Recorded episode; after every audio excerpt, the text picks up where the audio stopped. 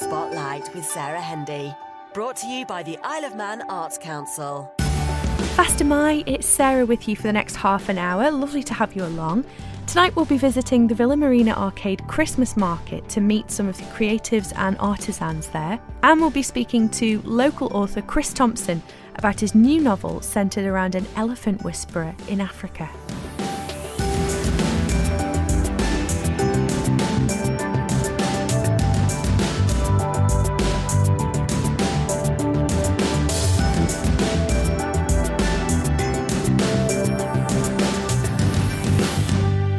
Feel like we're really getting into the Christmas spirit now, so it feels like a good time to visit some of the makers at the Isle of Man Arts Council's Christmas Craft Fair in the Villa Marina Arcade. It was very busy, especially when those beautiful willow lanterns paraded through the arcade. It was gorgeous. But I did manage to catch a few of the makers and movers and shakers, including ceramicist Catherine Kane, printmaker Greya Betteridge, artist Eve Adams, and first of all, milliner Sue McNally. The gorgeous thing about coming to see your work is that you can let your imagination run wild because everything you see, you know, you work so much on custom, bespoke um, commissions that people can really get creative with what's in front of them. Absolutely. Uh, you know, it's it's really important that people, if they're wearing a hat, wear something that they love. And I only want people to wear something that they love. Um, so I like working with my clients to choose the fabrics, choose the colours, choose the finish that they want to have. Be that in a, in fabric, be it in silk, be it in wool felt. It doesn't matter what it is. All of those can be combined. Yeah, and I suppose we're so lucky um, that we're able to attend events over the festive season and to have something special for that is just oh such a joy. Yeah, it's unbelievable the amount of people that are walking through the arcade tonight, and be it in the arcade, be it in the theatre, we're just so lucky that we can just do what we do, and as we normally would each Christmas here on the island. And if people want to get in touch with you, um, how do we how do we find your work? How can we get in, in contact? I have my Facebook page, um, Glenmore Millinery, and I, I, post on that regularly with what I'm making, and um, I quite often I'll put things on with, say, leather flowers um, and roses and lilies, and ask people what their opinions are on them, or I'll show um, that I've just made something different that I haven't made before, and um, just so that people can comment on them. So I'm based in Sulby, so I have a home studio in Sulby, and really, if if I'm at home, I'm open. Yeah. So I can uh, seven days a week, evenings I'm around.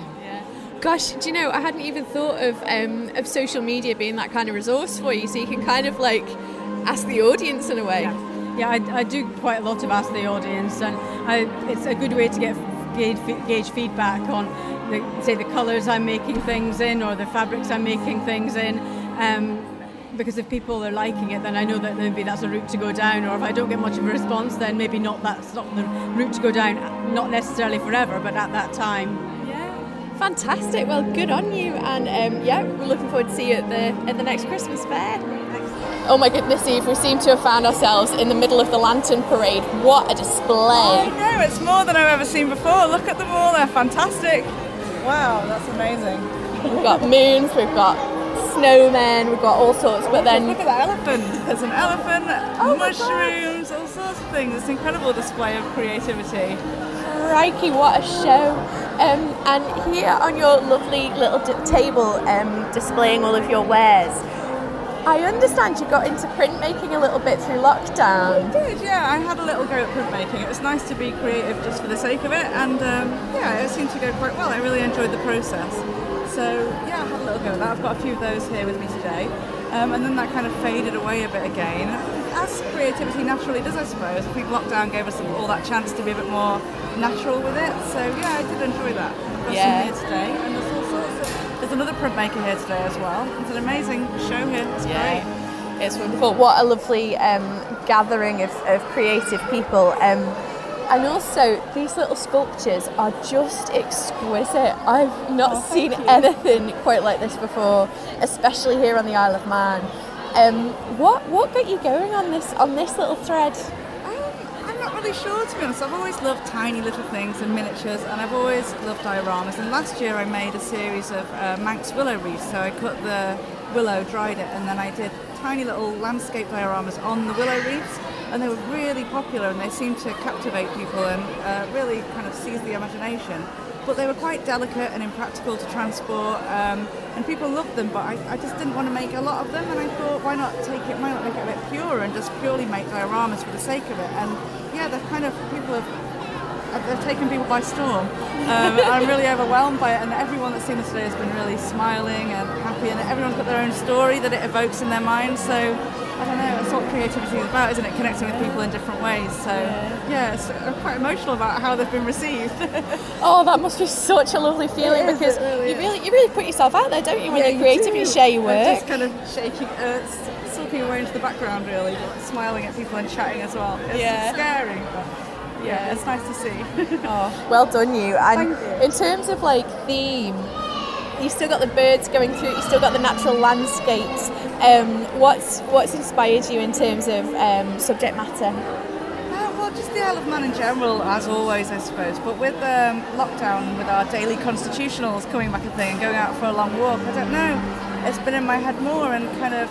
Sometimes I've walked the dogs on my own, or go for a hike. But it's more connecting with other people and walking with my other half and noticing new things and just I don't know, just new feelings and conveying that in slightly different ways. I suppose I don't know. It's hard to explain. Just kind of warmth of the island and seeing it in new ways.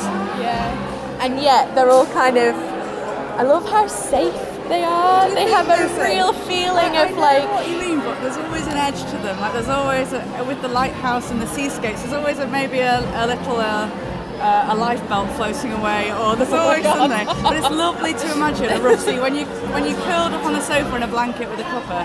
I, I love imagining the waves and the, and what it's like out there. So we kind of. It's literally like looking into your brew and imagining a seascape in it. That's what these kind of bring that feeling to life.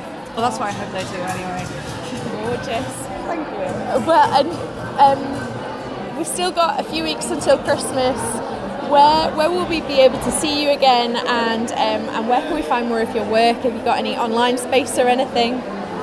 The next fair I'm physically at will be Laxey, which is a huge fair over the whole village. I'm located at the Laxey Glen, but there's um, stalls all over the entire village, so check that out online. Um, and you can find me on Instagram as Paint and Thimble, or search me on Facebook as Eve Adams Paint and Thimble. And there's lots of images of my work and the stories behind them and the materials and how I go about making them.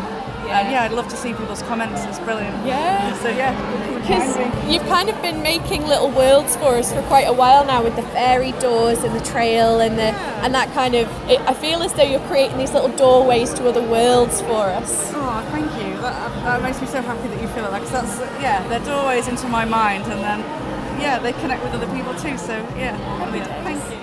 Catherine, it's lovely to see you here. Your work really is um, so sweet and delicate and lovely. What what inspires you? What what got you into to making this kind of thing? Well, I love porcelain. I love that you can get it so it's so fine and delicate, but then I also love colour and the fun aspects of using colour. So I think you can have porcelain work which is quite serious. So I've got a few pieces which are my botanical pots, um, but then what's not to love about a Christmas basking shark with a Santa hat on.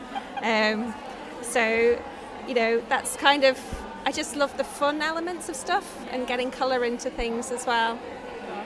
And these are, I mean, the light that you get through porcelain is just astonishing. Have you used? It looks like you've used real fuchsias and snowdrops to to create these impressions. Yeah, so basically they are seasonal pots. So I can only make them at certain times of the year. So um, February time I'll be making some snowdrop pots um, and finding some really nice snowdrops in my garden and pressing them into the porcelain and then I'll make it into the shape I want to make it.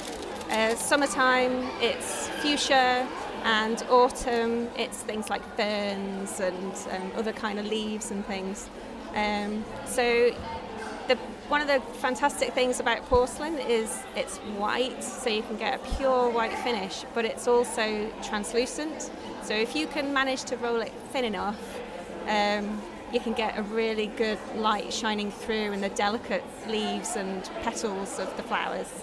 So, gosh. That's such a skill though, because it's quite sticky to work with, really, isn't it, porcelain? Yeah, it is. It's um, it's a very different medium to work with than your groggier clays like like crank. Um, So you kind of have to have a lot of practice doing it and be prepared to lose quite a few pieces. But I think the results are worth it. So you just kind of keep going and and then if you need to make something which is a bit more sort of rough and ready and get a big piece going, pick up your, your bag of groggy crank clay and, and like the angel there, it's um, it kind of works really well for that. So.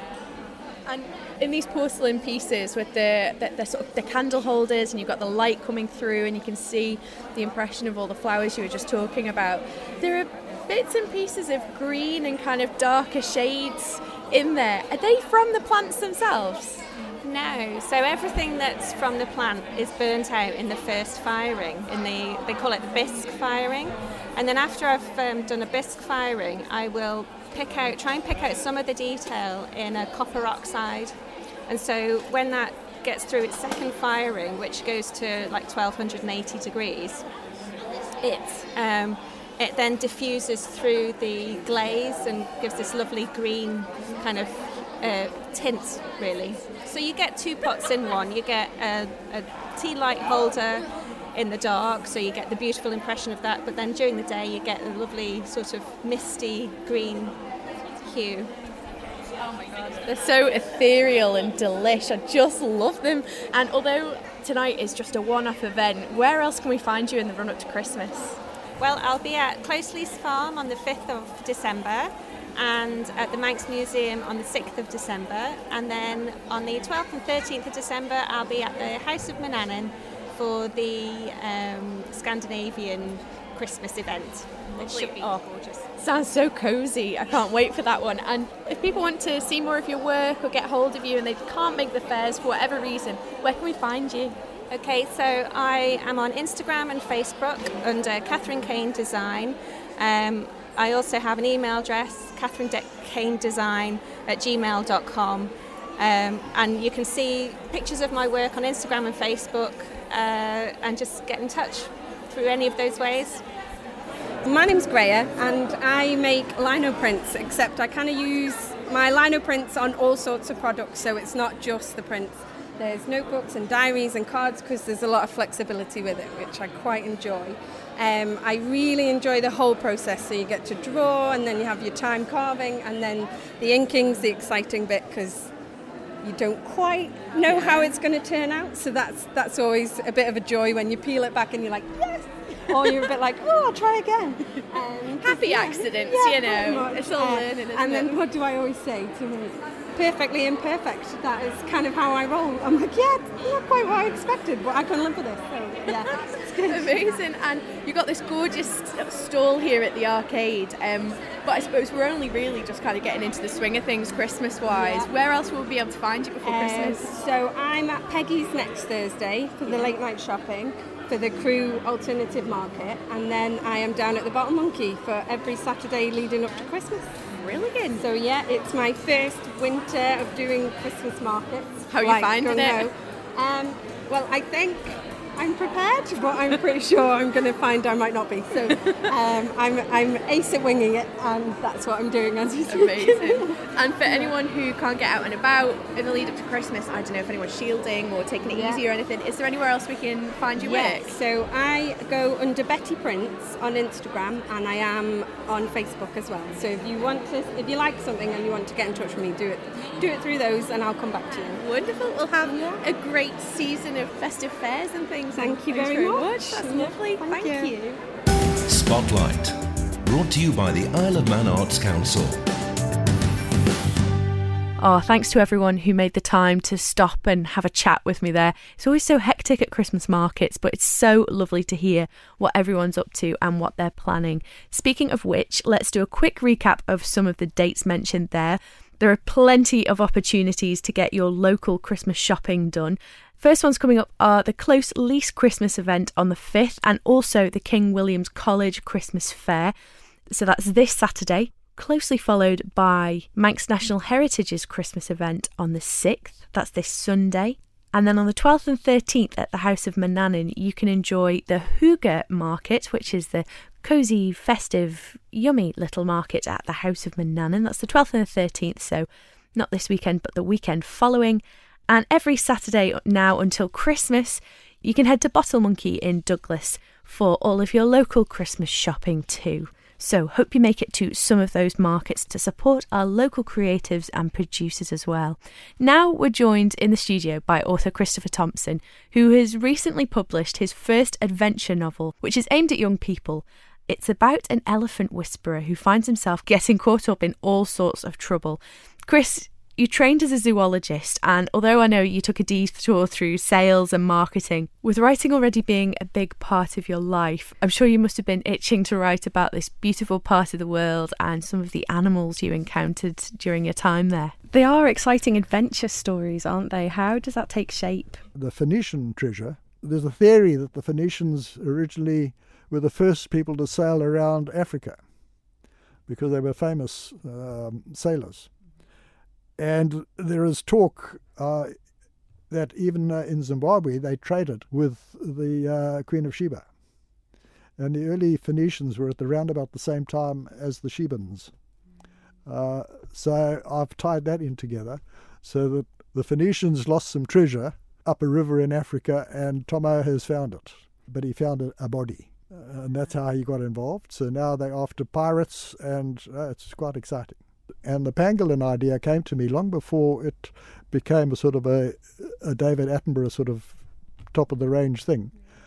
That they were amazing animals, and in Zimbabwe they were disappearing because there was a, a myth that if you found a, a pangolin and then you took it to your chief, i.e., Mugabe, um, you'd have luck for the rest of your life. So everybody was now collecting them and taking them to Mugabe, and he didn't know what to do with all these. So he was actually releasing them somewhere else, but then somebody else was collecting them, and yeah, a cycle going on there. Yeah, so I thought that was why the pangolins came into it, and um, and as a conservation um, animal, it was small enough for people to take out of the country without major logistical problems your process so i can i can understand where the inspiration comes from your knowledge. It sounds you know you found the, the, the perfect vehicle to to share that knowledge and that insight. Um, when you decided you were going to start writing how did you begin? That's a good point because when i i actually thought about it for quite a long time and i decided i used to be a great fan of, of still am of agatha christie and according to one of her publishers, she started her book on Monday and finished it and handed it in on Friday. But she had obviously done all the background work beforehand. Mm-hmm. So she had obviously done a lot of background before she put pen to paper to write the book.